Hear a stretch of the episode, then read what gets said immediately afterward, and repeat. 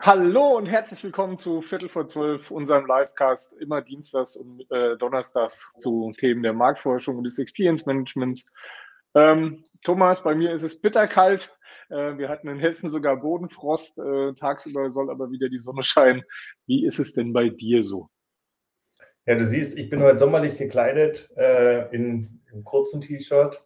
Ähm, das mag schon was heißen. Wir haben bei uns 28 Grad. Ähm, wir können uns nicht beklagen. Ähm, keine Wolke am Himmel. Also ja, der, der Sommer kommt. das freut mich, das ist schön. Ähm, ja, verlieren wir nicht zu viel Zeit. Wir haben ja heute ein sehr spannendes Thema mit Mobile Research. Was lässt sich denn dazu sagen, Thomas? Ja, also Mobile Research, ähm, vielleicht dazu einfach auch nochmal eine, eine kurze Anekdote. Ähm, ich bin vielleicht noch nicht, ähm, ähm wie sage ich das jetzt politisch korrekt, ähm, so schön und jung wie du.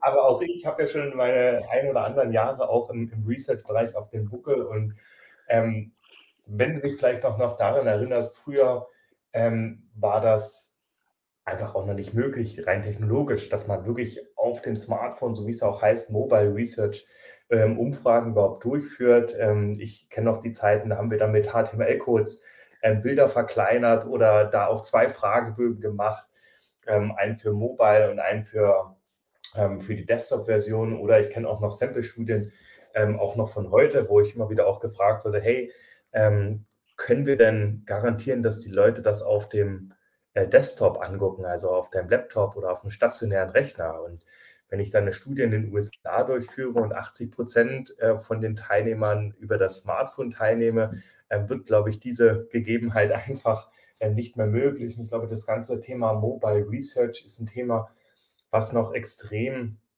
unterrepräsentativ ist. Also es wird einfach noch kaum verwendet, ähm, weil es, denke ich, für viele auch noch Neuland ist, gerade auch in Deutschland, in Europa. Ähm, hat aber ein wahnsinniges Potenzial, um einfach noch gezielter zu triggern, schneller Insights zu gewinnen. Ne? Und du wirst ja sicherlich auch die eine oder andere Methode da auch ähm, noch mitbringen. Ähm, bei Mobile Research muss ich an einen guten Freund in Hamburg denken, an den Frank von Shibo, ähm, der ähm, mit seinem ersten Projekt da mal angekommen ist mit einem Mobile Diary. Ähm, und ich erstmal überlegen musste, hey, ja, total coole Idee, was man damit vorhatte. Ähm, und ja, du wirst bestimmt auch die ein oder andere Anekdote zu dem Thema mit haben. Vielleicht kannst du aber auch noch mal ganz kurz da einfach auch mal das Spektrum einfach auch mit aufzeigen. Was ist denn eigentlich mit Mobile Research auch wirklich gemeint und was kann man damit erreichen? Ja, Thomas, mache ich sehr gerne. Ähm, wie du ja zu Recht sagst, ähm, und egal, ob wir jetzt mit unserem Panel sprechen oder auch mit anderen äh, Bekannten und Freunden aus äh, dem Business, unheimlich viele Studien werden heutzutage einfach auf dem Mobile gemacht. Wir haben ja sogar Kunden, äh, die extra den Wunsch äußern, dass das unterdrückt wird.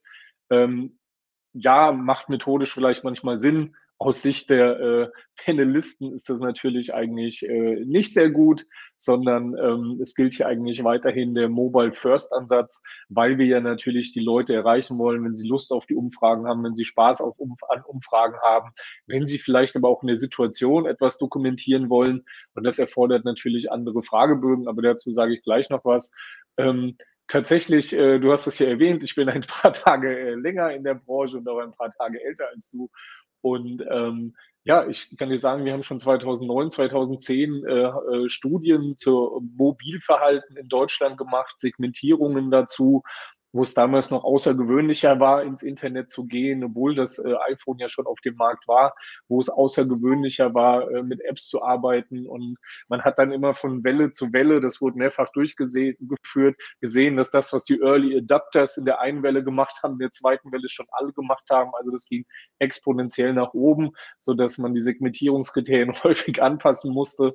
Und ähm, es wurden schon In-App-Befragungen gemacht, es wurden verschiedene Apps entwickelt, äh, mit denen man Befragungen machen kann. Aber so richtig hat das Thema halt nicht Fuß gefasst, weil sich tatsächlich eher die Unternehmen und die Auftraggeber schwer tun, sozusagen die Fragebögen anzupassen. Kurze, knackige, leicht zu beantwortende Fragebögen, wo man, und dann äh, kann man auch schon auf den, den Chart bisschen gucken, ähm, vielleicht mal mit einem Schieberegler arbeitet, anstatt mit einer, ich klicke mich durch, äh, einer Skala oder ähm, wo man es auf dem Handy gewohnt ist, zu scrollen, zu swipen von oben nach unten und den Fragebogen so aufbaut und nicht ganz viele, ich sag mal, Weiter-Buttons einbaut, wo man immer klicken muss, sondern man muss natürlich die Befragung auch so anlegen, wie ähm, wir das Nutzerverhalten auf dem Smartphone einfach ist. Und wir kennen das alle, wir sitzen da und wenn wir was lesen, wischen wir von oben nach unten.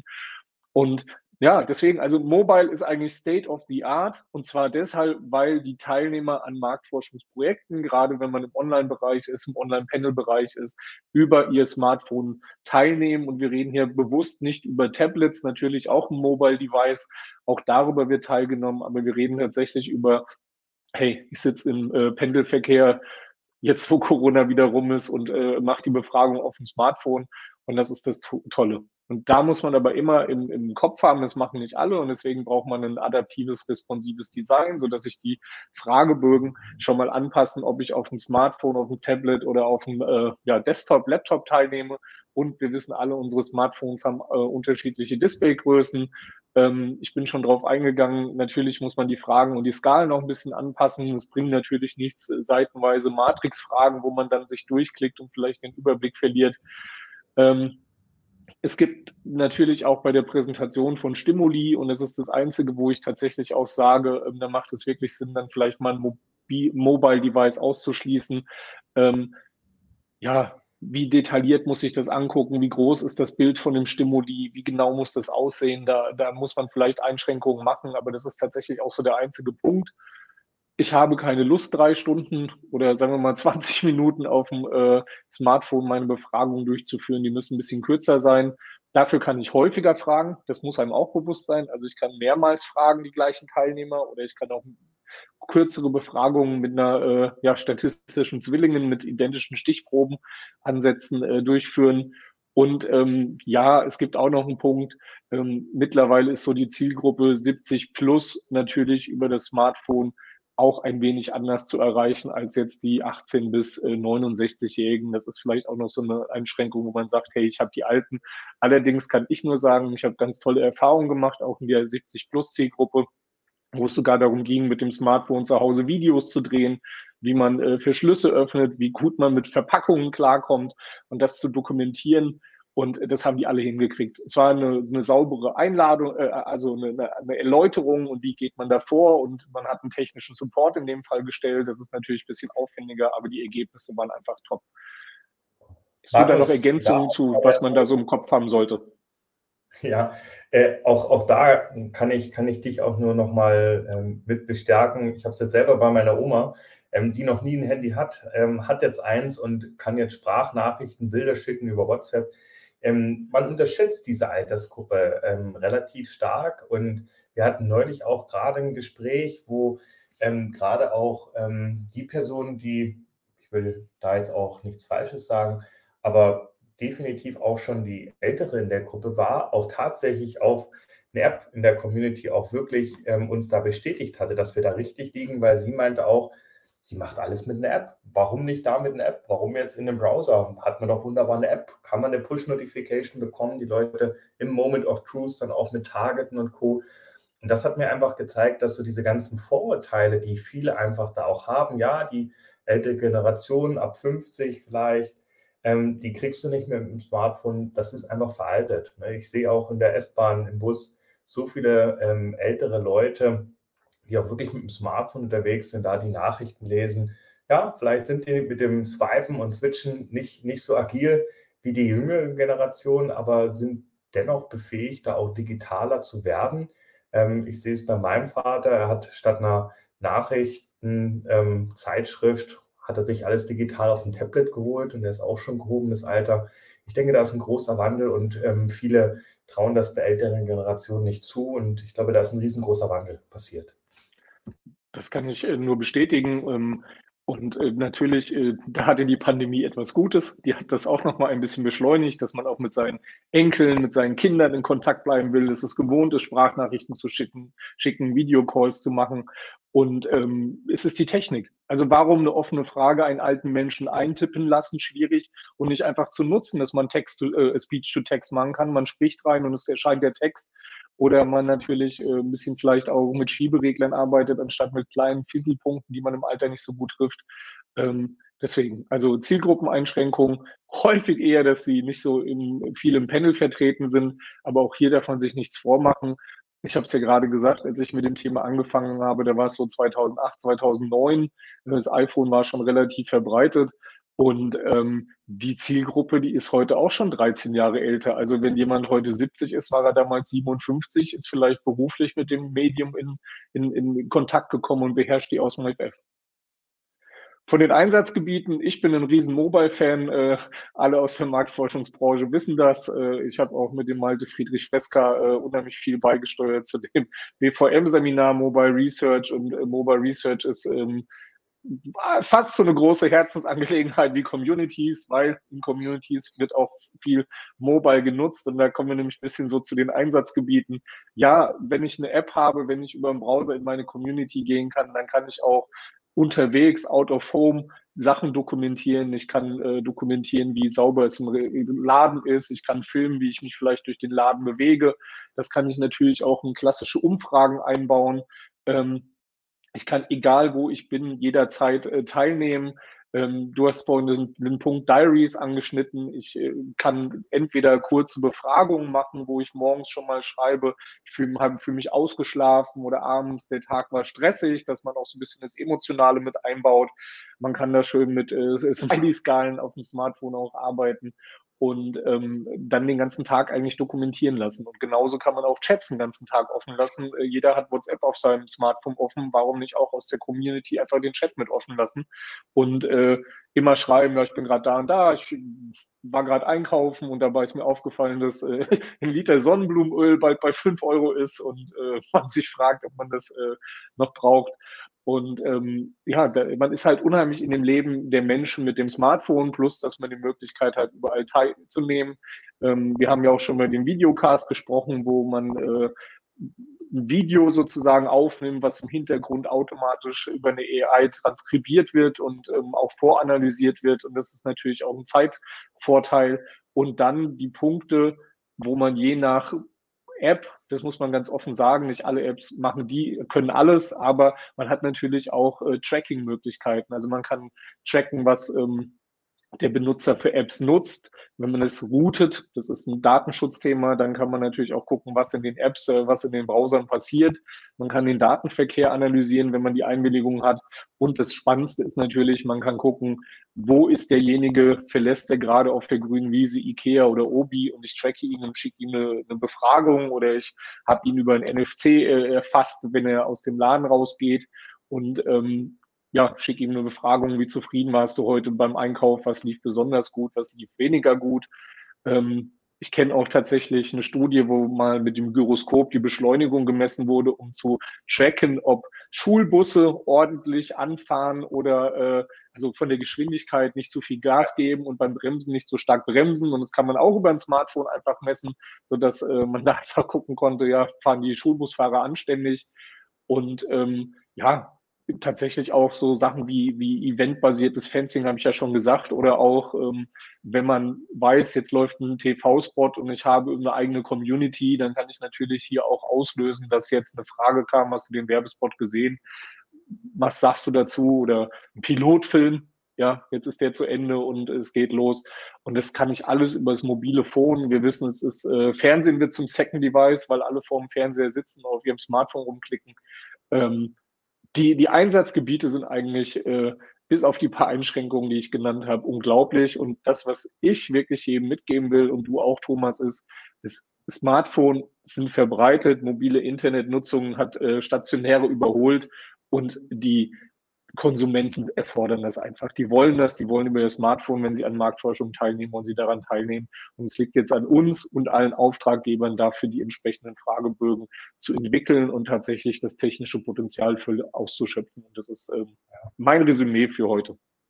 Definitiv, ich kann mich dem nur anschließen. Ähm, und du hast ja auch am Anfang schon erwähnt, einfach die Länge der Fragebögen. Du hast mittlerweile so tolle Methoden, die dir einfach einen viel tieferen Insight geben, sei es jetzt Nextive Turf eine Conjoin ja.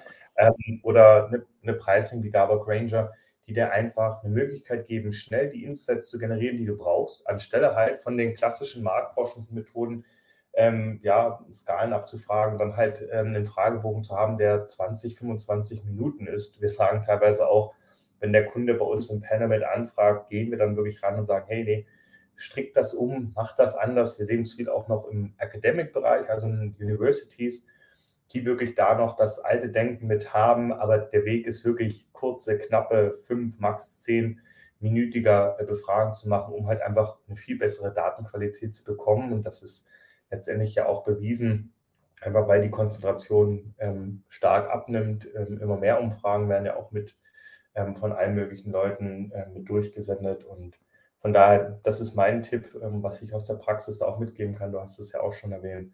Ähm, denkt um, nutzt die tollen Methoden, die es gibt, auch um Tracking-Messen zu machen und ähm, ja, du siehst ja auch schon, wie die Zeit rennt. Ähm, ich bin da auch nochmal gespannt, wie sich das ganze Thema da auch mit weiterentwickelt. Ähm, ich finde es immer auch nochmal witzig, um das Ganze auch abzuschließen, dass die Leute tatsächlich immer noch fragen, ob die Umfrage auch mobile optimized ist, weil es wirklich noch so viele gibt, die das halt nicht sind. Ähm, wenn ich diese Frage bekomme und die bekomme ich mindestens ähm, zweimal in der Woche gestellt ähm, oder auch durch das Team, muss ich immer noch schmunzeln, ähm, weil ich da einfach auch noch von vor fünf Jahren die ganzen Systeme auch kenne, wie das ausgesehen hat ähm, und was es da alles für Hacks gab im, im Custom CSS, um auch eine Umfrage mobile optimized äh, darstellen zu lassen. Und ähm, ich glaube, das gehört einfach heute zu State of the Art und freue mich, was da einfach noch passieren wird in Zukunft. Genau, das sehe ich wie du. Und ähm, ich komme ja aus einem altehrwürdigen Markt- und Meinungsforschungsinstitut.